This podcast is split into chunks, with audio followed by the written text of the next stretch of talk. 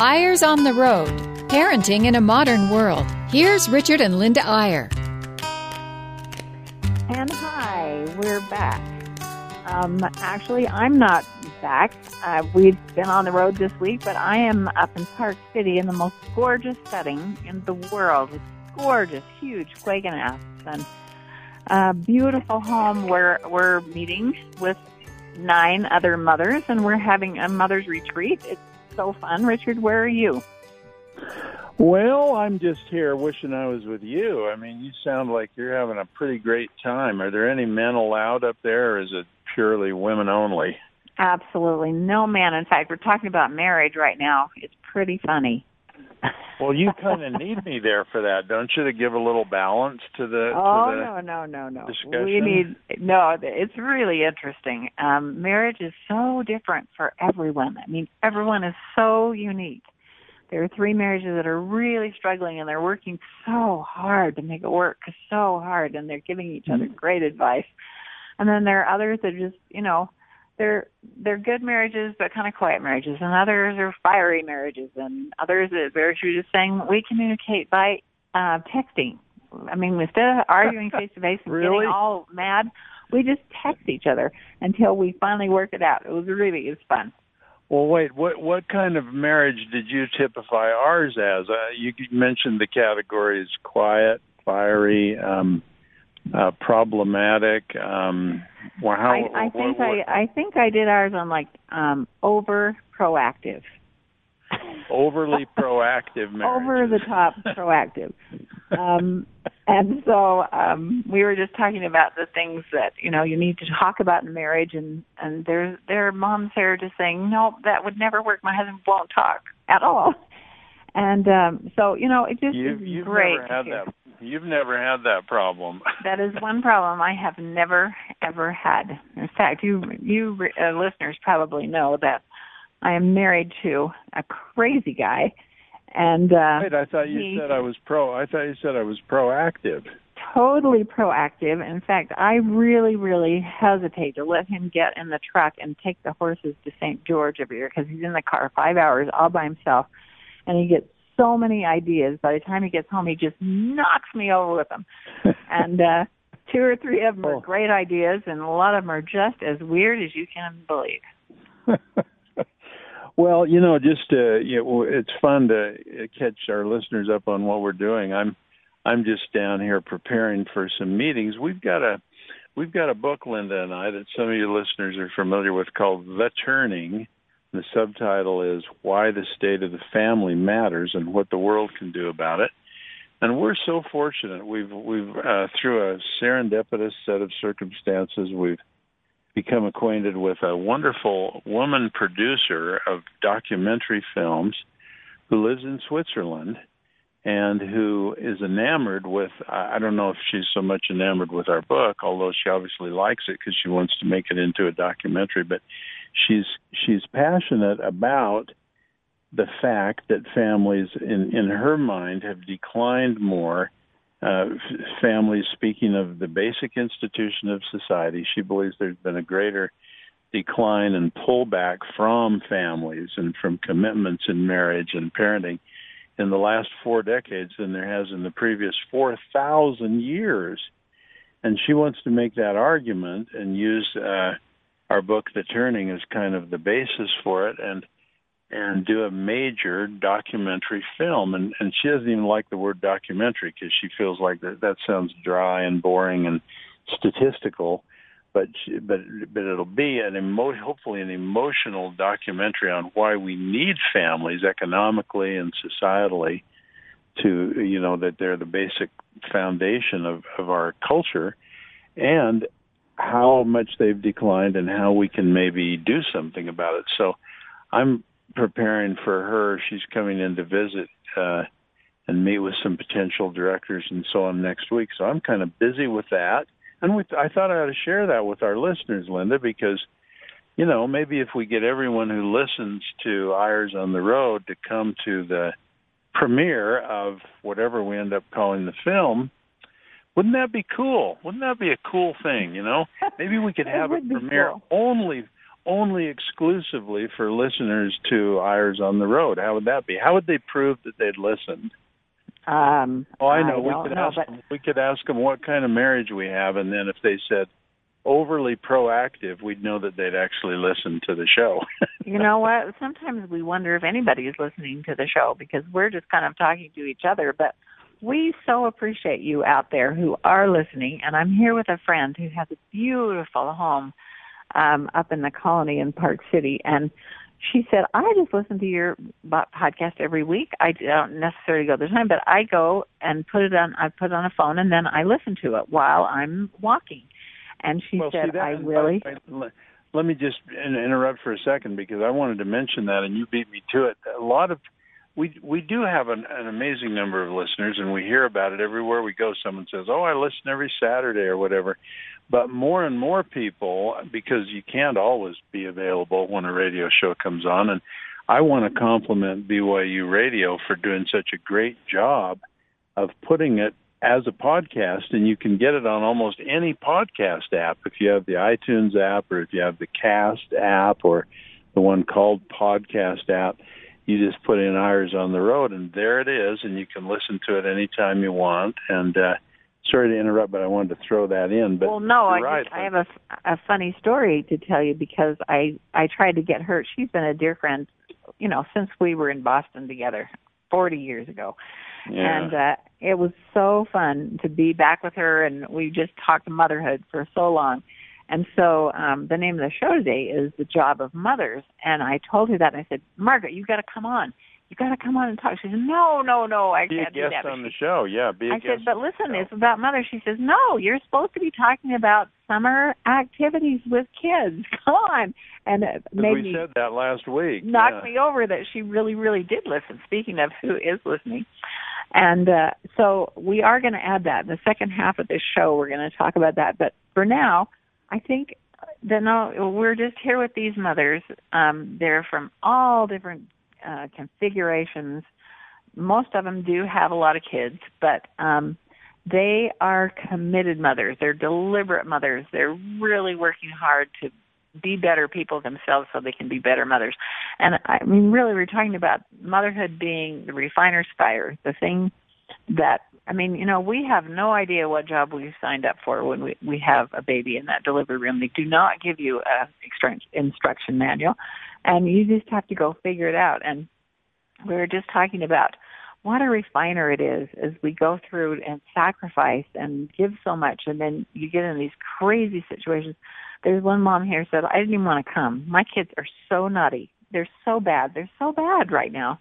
That um I didn't even want to come because people were saying, "Oh, I love my kids. They're so darling." And it really is so fun to hear the different perspectives that we have on motherhood. And there are those phases when you think, "Oh my gosh, I did not sign up for this. This is much harder than I thought." But in the end, you pull yourself together and you do it. You make it happen and I mean not you don't make it happen in the way you want, but you absolutely have to learn how to deal with crisis, how to deal with hard times, as well as how to deal with good times, how much praise a child needs, and then the, the big part is that every child is different. Some need need more than others, and it really is the biggest challenge, the biggest job in the world. Well, how um, it's interesting, Linda. How uh, uh, so you're really it's a seminar sort of not only on parenting but also on marriage. I guess it's kind of a combination of the two. Yeah, and Would you say? know, and you know, basically motherhood. But um, we, for example, we um, we started out this morning with um, a, a more spiritual discussion about um, having a broken heart, and just having a broken heart. How important it is to have a broken heart, and um, we've all had broken hearts. Last night we introduced um, ourselves to each other, and everybody mentioned a hard time in their life. And then this morning we talked about how important it is to have a broken heart and what we learn from being a broken heart, and that we're better people because of being broken. And um, boy, they're just a really is a deep group. They're wonderful. So many great ideas and suggestions and help for each other because everybody's in a different position. So it's well, really do you do you think? I mean, it's interesting what you said, honey. Do you think anyone woman, I guess you could include men in this too, but do you think any woman, when they have children and they get into parenting, do you think anyone has an, a full idea of what what they're getting into? I, I don't think any. No, and in other words, is anyone really absolutely not for motherhood? I don't think anyone is because no matter how many books you've read, no matter uh, how many uh, people you've watched or models you have or idols you have in your mind of what kind of mother you want to be. I just uh, a you don't know what the kid's going to be like. You you you can't predict. You you you don't know what you'll get. It's like the luck of the draw almost. It's almost like oh really it's a bad and analogy. And well, yeah, exactly. But kids come who they are, and the farther I get, the more I realize they really come who they are. I mean, you you give them all you possibly can of um, love and nurturing and encouragement and praise and correction and all that stuff. You do all you can. But as our kids have flown the nest and have gone off to be their own people in their own lives, I realize they came who they were. They are so much like they were in the delivery room now. And well, uh, let me just let, let me let me ask one more thing because I want listeners to and I want to understand this because obviously I'm not there and I don't know too much about this particular seminar. But I, as I understand it, then you and Margaret Archibald, our good friend, are sort of the senior. Uh, you're like the mentors up there, and then you've got a lot of women who are what would you say mid mid they're in the middle of their families their kids are yeah they're all about in their forties you know early forties They've got teenagers, they've got little kids, they've got adolescents, yeah, all and kinds. so on. Yeah, and Some that's of them right, little, yes, an, have her 38 or so, so but 38 to that's 45. An interest, that's an interesting configuration because uh, a lot of times you've been involved, and I, to, to a lesser extent, with uh, our daughter Saren Loosli in her organization, Power of Moms but I would say usually when we've gone to those gatherings, and those are big gatherings sometimes with with uh, a lot of women, and I would say a lot of them are young mothers with uh, with uh, with preschoolers and with elementary age kids and so on. And it sounds like this one is the kids are the, the moms are and the kids are maybe a little older. Well, they are because Saren. This is Saren's th- thought child. I mean, she thought this through and decided that she had been giving advice to younger mothers for so many years that it was time that she got some advice from older mothers. I mean, not older, but mothers with older That's children. Interesting, yeah. And so they're yeah. down the road a little bit. And and then there's this really old mothers, you know, Margaret and I, um, who have had a little more experience. And uh, I was just telling him how fun it is when the kids actually leave home. Oh, my gosh, we're just having so much fun. And one of the Ooh, mothers said, careful, "I have never heard that, anybody say that. I have never heard anybody say yeah. that." That's the most traumatic time in life for a lot of women when they become empty nesters. But you're you're putting a positive spin on it, right? Oh, absolutely. My gosh, I wouldn't go back for anything. I think that a lot of mothers, you know, lived that life for so long that they would love to go back because they were so fulfilled in doing it. And it's not that I wanted my kids to leave, but although we did shout hallelujah when our ninth number nine went off, but um it really Don't is. tell her that. Yeah, oh, she knows. she saw shouting her out. but um, Linda, it's time. It's time for a brief break. But as you alluded to earlier, we did promise last time that we'd continue a little bit of our discussion on on sort of out of the box activities to keep your kids busy during the summer. So we'll take a brief break and we'll be right back on Eyres on the Road.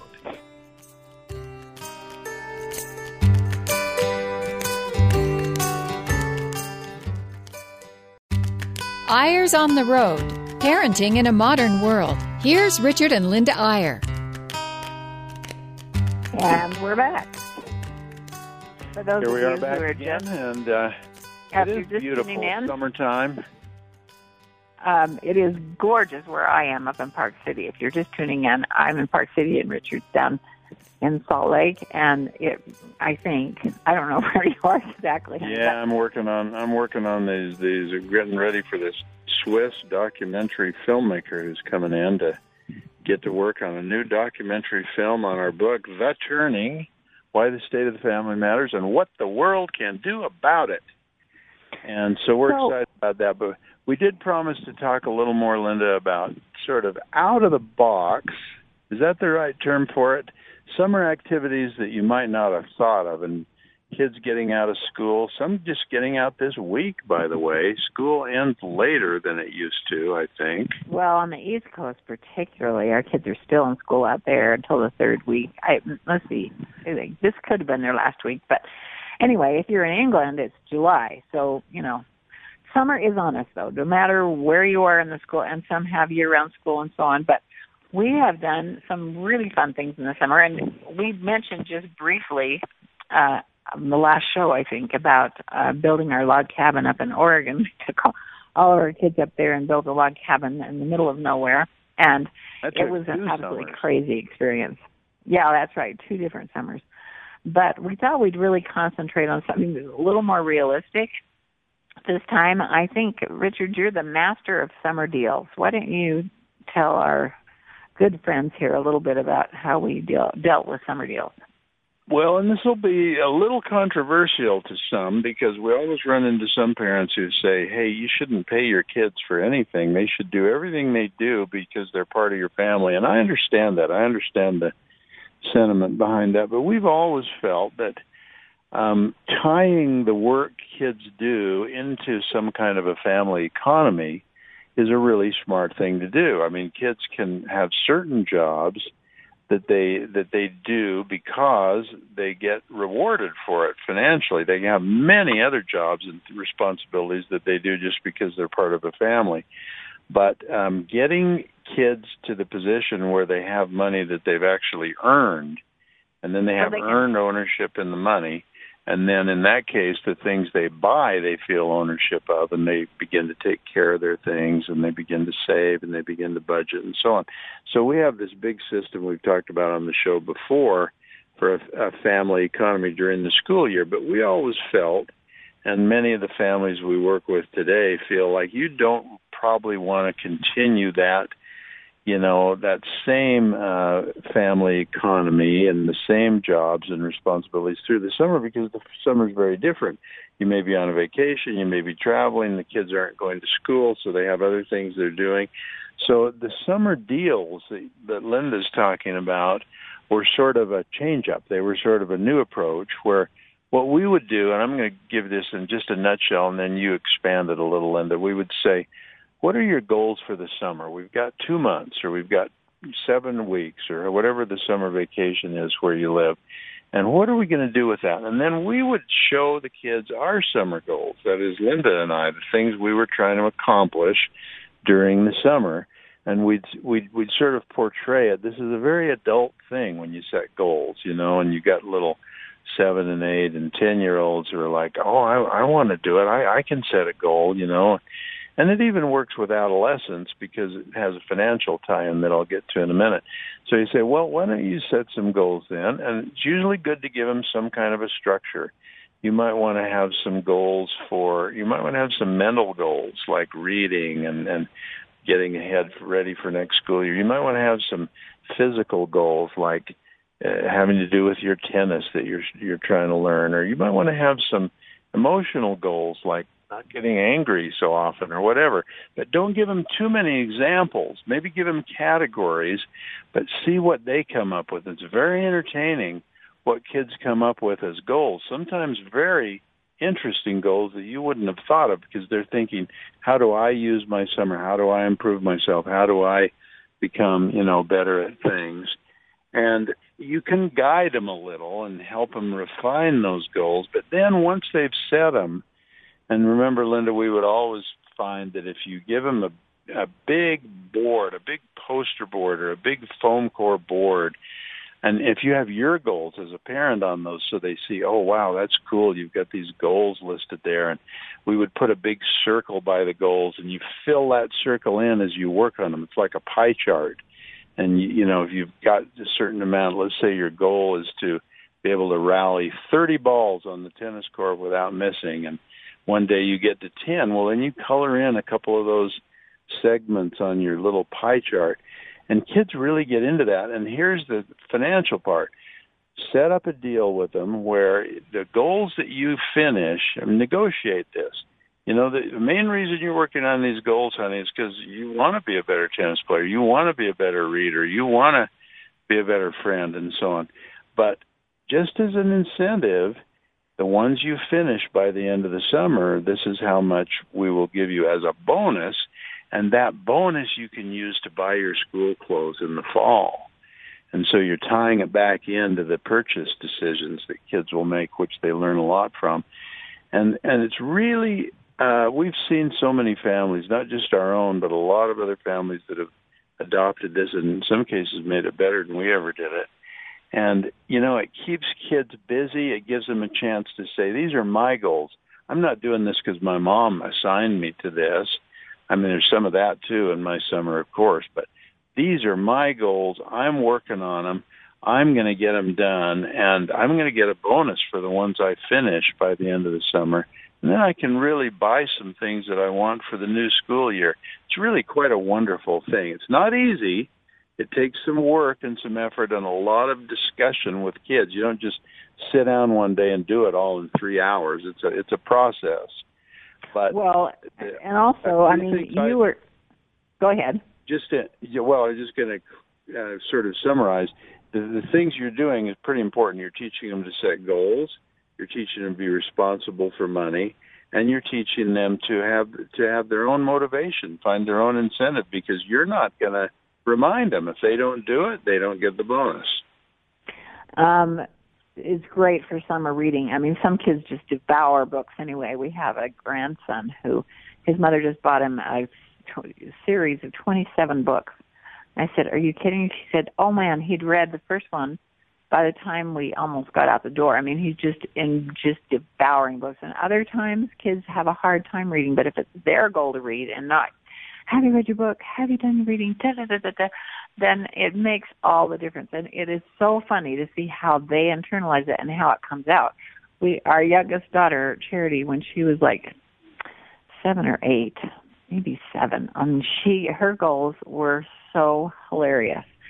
Um, one of them was um, let's see, get 20%. She got these percents in her mind, and I don't know how this yeah. happened. That had to come from you, honey, but she said um No, it was cuz she was studying, she was studying percentages at school." and I'll just preface it kids kids that age usually don't know what a goal is. Like they'll say, uh well, I want to uh practice tennis every day for 1 hour. And you have to explain that's not a goal, that's a plan. You have to a goal is something you you achieve you you finally achieve it. So like you know, getting so you can hit 30 in a row over the net, and so Charity. Just this is just to tie back into your story, and then you go ahead, Annie. But she knew it had to be something that was a destination and that she could get to. So she started in with these percentages. okay, so uh, for example, she said get 20% fewer cavities. go figure that. I mean, what? How do you, she really had t- terrible teeth. We were not in a place where there was fluoride would chew the baby, and honestly, she had terrible teeth. She has little silver teeth all over in her mouth. Anyway, so um I mean that maybe it's just I'm a terrible mother and she didn't brush as much as she should. But anyway, no, that, that's actually but that but let me just say that's a great example because at first her goal was brush my teeth every night and then we were trying to teach her well that that's a that's a plan what's the goal? Why do you want to brush your teeth every night? And then she says, well, because I want to have 20% fewer cavities. Well, that was a, a good goal because the previous time she'd gone to the dentist, she'd had eight cavities. So she wanted to not have more you than can six. Imagine. Well, I guess I don't so know if she actually got that far or twenty-five percent. but another one, I mean, one of her um social goals was to be thirty percent nicer. Um yeah, I don't, I don't know, know how, how you measure calculate that. that. And I'm not sure she ever really accomplished that because she she had her nasty moments, but she absolutely um was thinking about it. She was working at it. She was really trying to be nicer. And uh, I don't know whether you know that was the goal and then she had some specific plans. She probably did knowing uh, instructions from her dad of how she was going to be nicer. But it really is fun to see what comes out of their little minds on setting goals on their own. And one byproduct of that, honey, is that you, um, you know, so many parents will come up and say, "How do I get my kids off the screens? How do I get them away from the computer? How do I get them off their smartphones?" In the summer, all they want to do is sit around and watch movies or play video games or, or you know, be on their apps and so on. And you know, I don't think it works very. I mean, you have to do this. You restrict how much time they can be on them and so on. But that's the defense. That's the negative. And I think if you are successful in helping kids to set some goals of their own, and if they really do set those goals of their own and they think of them as their goals, but they also know they're going to get a bonus for the ones they complete, I think that's how you begin to get them away from the, the passive activities of, of video and technology. If they're working on something proactively, to bring your word in again, honey, that's an offense. I mean, then they want to say, well, I could sit around and watch this video game, or I could work on my goal. And if they're getting a lot of encouragement from you, they're getting a bonus. It's a goal that they've set. They're starting to take a little pride in it. That's probably the best answer as to how to get them away from these. It's like removing them from a passive activity by getting them into an active activity. Right. And, you know, another thing, uh, speaking of having them have ownership of what they do in the summer, we were just talking with a daughter-in-law night before last, and she's so concerned about her kids because they're addicted to those screens. They they're just dying to be on them all the time and be playing Angry Birds and all the, you know, the fun stuff that they have on computers. And now she's got a son that started coding, who's in the fifth grade, and he coded a game himself. Now that's different but I, she said, I just don't know how to handle it. Well, how do I restrict him on the time? And I said, the best thing you can do is sit down with him and say, what do you think? What do you think the rules ought to be?